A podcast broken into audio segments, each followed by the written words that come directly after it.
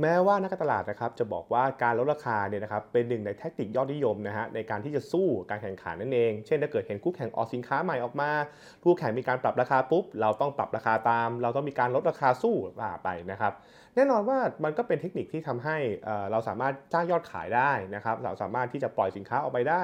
รวมถึงเราสามารถสร้างนะครับกำไรนะครับในระยะสั้นอย่างนี้ได้นั่นเองแต่ก็ไม่ใช่ทุกครั้งนะครับที่มันจะเวิร์กนะฮะ การลดราคาหลาย ๆ ครั้งเนี่ยเองเนี่ยอาจจะไม่แก้ปัญหาด้วยนะครับ แถมอาจจะสร้างปัญหาให้เราอีกหากนะครับ เพราะฉะนั้นเนี่ยนะครับในบทสดนี้นะครับเราจะมาคุยกันดีกว่าว่า ในบริบทแบบไหนบ้างที่เราจะต้องระวังนะครับ มันเกิดเหตุการณ์อะไรขึ้นหรอนะครับทำให้การลดราคาเนี่ยมันไม่ได้อย่างที่คิดนะฮะมาคุยกันนะครับในรัฐพัฒน์คอมคุยเฟื่องเรื่องธุรกิจและการตลาดครับ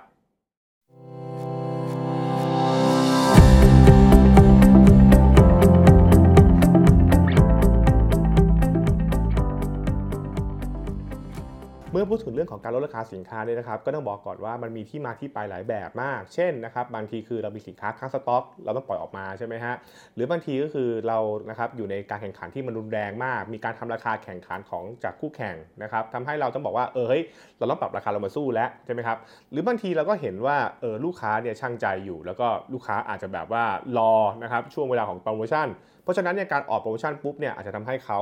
เรียกว่า โอเค ได้ราคาที่ต้องการ และเขาก็ซื้อสินค้าใช่ไหมฮะนะครับอันนี้ต้องบอกว่ามันเป็นแค่ส่วนหนึ่งของหลายสถานการณ์ที่เกิดขึ้นนะเป็นที่มาว่าทำไมคนต้องลดราคาใช่ไหมครับแล้วเราก็จะบอกเสมอว่าเวลาเราลดราคานะคิดเรื่องนี้เยอะๆนะว่าลดราคาเพื่อแก้ปัญหาอะไรนะครับที่ต้องบอกแบบนี้เพราะว่ามันจะมาสิ่งที่เราคุยกันเนี่ยฮะว่า ในบางบริบทเนี่ยนะครับการลดราคาไม่ได้แก้ปัญหานะฮะแถมอาจจะสร้างปัญหาด้วยซ้ำไปนะครับผมอลองเปรียบเทียบอย่างนี้กันนะครับคือช่วงนี้นะครับเป็นกระแสที่รถ EV เนี่ยมันแรงใช่ไหมฮะนะครับแล้วก็มีคนตั้งคำถามบอกอุ้ยเนี่ยนะครับทำไมรถที่สันดาบนะฮะหรือเราเรียกว่ารถไอซ์นะครับรถน้ำมันเนี่ยนะฮะ ทำไมไม่ลดราคานะครับสู้ล่ะ เพราะราคา EV เปิดมาเนี่ยนะครับโอ้โหได้ส่วนลดจากภาครัฐด้วยนะครับราคาเริ่มต้นเนี่ยไม่กี่แสนเองนะครับถ้าราคาแบบนี้มาปุ๊บเนี่ยลดราคาเท่ากันเนี่ยถ้าเป็นรถสันดาปเนี่ยขายไม่ได้แน่ๆอะไรเงี้ยใช่ไหมครับคือถ้าเกิดเราคิดเร็วๆนะเราบอกว่าโอเคงั้นเราก็เอาลดราคาใกล้เคียงกันนะครับสมมติรถเอ่อถ้าเกิดว่าว่ารถ EV เนี่ยราคาอยู่ประมาณสัก 7 8แสนนะฮะแปลว่าถ้าเกิดว่ารถเราขายในราคา 7 8แสนพอๆกันเนี่ยเราต้องตัดราคาสู้นะครับ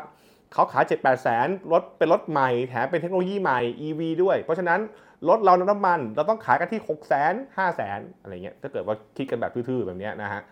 แต่คำถามคือต่อให้ลดลดราคาไปเหลือ5 0 0 0 0 6 0 0 0 0 แล้วเนี่ยจะขายได้จริงหรือเปล่า คือคือที่พูดแบบนี้เพราะว่าเออเราก็คือผมก็นั่งคุยกับเพื่อนผมนะหลายๆคนนะแล้วแล้วเราก็แบบว่าบอกว่ามันมีมุมมองที่หลายคนอาจจะลืมคิดนิดนึงคือ ลูกค้าเนี่ยนะครับเขาบอกว่าถ้าเหลือถ้าเกิดเราบอกว่าลูกค้าที่อยากจะซื้อรถ EV เนี่ยถ้าจะให้เปลี่ยนใจมาซื้อรถน้ำมันเนี่ยนะฮะส่วนลดราคาที่ลดลงมาเนี่ยนะครับจาก7 0 0 0 0 8 0 0 0ให้เหลือมา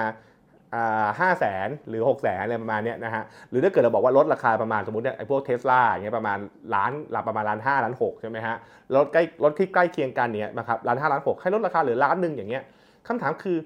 มันจูงใจพอที่ถึงขั้นจะเปลี่ยนนะฮะเปลี่ยนจากการอยากซื้อรถ EV ให้มาซื้อรถน้ำมันจริงๆหรอใช่ไหมครับ ซึ่งเราจะพบว่ามันอาจจะไม่ได้แรงขนาดนั้น เพราะว่าคนที่อยากซื้อรถ EV ก็คือต้องการซื้อรถ EV ใช่ไหมฮะคือเขาไม่ได้การซื้อรถราคาถูก เขาต้องการซื้อรถ EV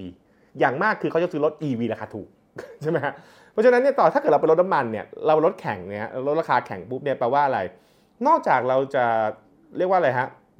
ขายไม่ได้แล้วนะครับ มันทำให้คนที่ตั้งใจจะซื้อรถน้ำมันของเราเนี่ยนะครับ ซึ่งต้องบอกก่อนนะว่ามันก็มีคนที่ตั้งใจจะซื้อรถน้ำมันจริง ๆ ไม่ได้คิดจะซื้อรถ EV ถูกไหมมันกลายเป็นว่า อ้าว ก็ดีสิก็คุณราคาถูก ผมก็แฮปปี้ ผมก็ได้ซื้อของดีราคาถูกอีก กลายเป็นว่าบริษัทเองเนี่ยนะครับ นอกจากจะไม่ได้ลูกค้านะครับ ไม่ได้ลูกค้าที่โดนแย่งไป คือต้องบอกอย่างนี้ก่อน ในมุมมองนะคือ ถ้าเกิดว่าคนที่จะซื้อรถ ถ้าเกิดคนที่ตั้งใจซื้อรถ EV เนี่ย เปลี่ยนใจจากซื้อรถมันไปซื้อรถ EV ปุ๊บ แปลว่าลูกค้ารถน้ำมันเนี่ยหายไปถูกไหมใช่ไหมฮะมันหายไปแต่การลดราคาเนี่ยไม่สามารถดึงให้เขากลับมาได้ เพราะเขาอยากได้รถ EV เออเพราะฉะนั้นลดลดไปลดลดราคาไปเนี่ยนะครับเขาก็ไม่กลับมานะฮะแต่คนที่ตั้งใจจะซื้อรถมันราคาเต็มอยู่แล้ว ก็กลายเป็นว่าซื้อราคาถูกอีกแปลว่าฉันได้กำไรน้อยลงไปอีก อย่างนี้ก็เลยไม่คุ้มนะฮะใช่ไหมครับอย่างนี้ก็แบบนี่คือตัวอย่างง่ายๆว่า การลดราคาเองเนี่ยมันอาจจะไม่ได้ไม่ได้แบบว่าแก้ปัญหาซะทีเดียวแถมมันอาจจะเป็นแบบทำให้ตัวเองเนี่ยเจ็บหนักกว่าเดิมด้วยซ้ำไป เพราะฉะนั้นคือก็ต้องคิดเยอะๆใช่ไหมครับคือโอเคมันอาจจะมีลูกค้าหลายกลุ่มนะลูกค้าที่อาจจะช่างใจอยู่นะครับซึ่งลูกค้าที่ช่างใจก็อาจจะทำให้แบบว่าเออโอเคงั้นเราเราเราพิจารณาจากลูกสินค้าที่ราคาถูก ก็อาจจะมีกลุ่มนี้บ้างใช่ไหมครับแต่มันก็มีหลายกลุ่มเหมือนกันที่ต่อให้คุณลดราคาไปเขาก็ไม่กลับมาเป็นต้นใช่ไหมครับ ทีนี้มันก็มีประเด็นต่อไปอีกเขาบอกว่า แล้วถ้าเกิดเราต้องการลดราคาสินค้า เพื่อทำให้เกิดการทดลองซื้อล่ะใช่ไหมครับคือแบบว่าสินค้ามันเพิ่งออกมาใหม่ปุ๊บเนี่ยนะครับเราก็ต้องการให้คนเนี่ยนะครับทดลองใช่ไหมฮะเราอยากให้มันเมียเรียกว่าสร้างแรงจูงใจให้เขาซื้อใช่ไหมครับก็ต้องถามบอกว่าแล้วไอ้ที่ลดราคามันเนี่ยลดมันเนี่ยลดถึงจุดที่เขาบอกว่ามันน่าสนใจ หรือเปล่า หรือน่าลองหรือเปล่านั่นเองนะครับซึ่งอันนี้เอาจริงๆแล้วมันคือเป็นการทำ market research นะก็คือว่าเวลาเราทำการศึกษาตลาดปุ๊บเนี่ยเราต้องถามก่อนว่าลูกค้าเนี่ยประเมินสินค้าประเภทนี้ที่ราคาเท่าไหร่ใช่ไหมครับและลูกค้าเนี่ยตอบได้ไหมว่านะครับราคาแบบไหนที่เขาคิดว่าเขาน่าจะลองหรือเขาบอกว่าอะลองดูนะอยากลองใช่ไหมใช่ไหมครับคือ คือเราเราเราเล่นภาพอย่างนี้นะเหมือนเหมือนสมมติว่าเราซื้อเราซื้อสิ่งที่ชื่อว่ากล้องถ่ายรูปก็ได้อย่างเงี้ยนะครับกล้องถ่ายรูปเนี่ยนะฮะถ้าเกิดว่านะครับราคามันลดลงมา แต่ไม่ลดลงมาถึงจุดที่เราสึกว่ามันน่าลองเนี่ยนะครับเราก็อาจจะไม่ซื้ออยู่ดีนะใช่ไหมฮะแล้วแล้วก็กลับก็กลับมาอีกว่าทำให้ลูกค้าที่ตั้งใจว่าอยากให้เข้ามาซื้อคือลูกค้ากลุ่มที่ต้องการทดลองสินค้าเนี่ยนะครับก็ไม่ได้ซื้อสินค้า แล้วแถมลูกค้าที่ตั้งใจจะซื้ออยู่แล้ว ก็ดันซื้อในราคาที่ถูกลง ถูกไหมใช่ไหมครับ เพราะฉะนั้นเนี่ยเขาก็ถึงบอกว่าเวลาการทำโปรโมชั่นเนี่ยมันต้องมันต้องคิดเรื่องนี้พอสมควร แล้วก็ผมเองเนี่ยผมก็ผ่านการลองผิดลองถูกมาพอสมควรนะครับหลายครั้งเองเนี่ยการลดราคาเนี่ยนะครับไม่ได้ทำให้เกิดลูกค้าใหม่อย่างที่ผมคาดหวังใช่ไหมครับเพราะว่าเราไม่ได้ลดราคาไปถึงจุดที่มันจะทำให้เกิดลูกค้าใหม่ได้ แถมทำให้ลูกค้าที่ตั้งใจจะเป็นลูกค้าอยู่แล้ว ได้ประโยชน์ และเราก็เสียประโยชน์ใช่ไหมคือเราได้กำไรน้อยลงนั่นเองใช่ไหมครับเพราะฉะนั้นเนี่ยนี่คือบริบทที่เราต้องคิดเหมือนกันนะครับเพราะฉะนั้น เวลาเราลดราคาสินค้าก็ตามเนี่ยนะครับอะอยากจะฝากไว้ในคลิปนี้แล้วกันลองคิดดูว่าเอ๊ะเรารู้จักบริบทที่เรากำลังลดราคาดีขนาดไหนนะครับ เราเข้าใจมันใช่ไหมว่าสิ่งที่เราลดลดราคาเนี่ยนะครับมันแก้ปัญหาเราแล้วก็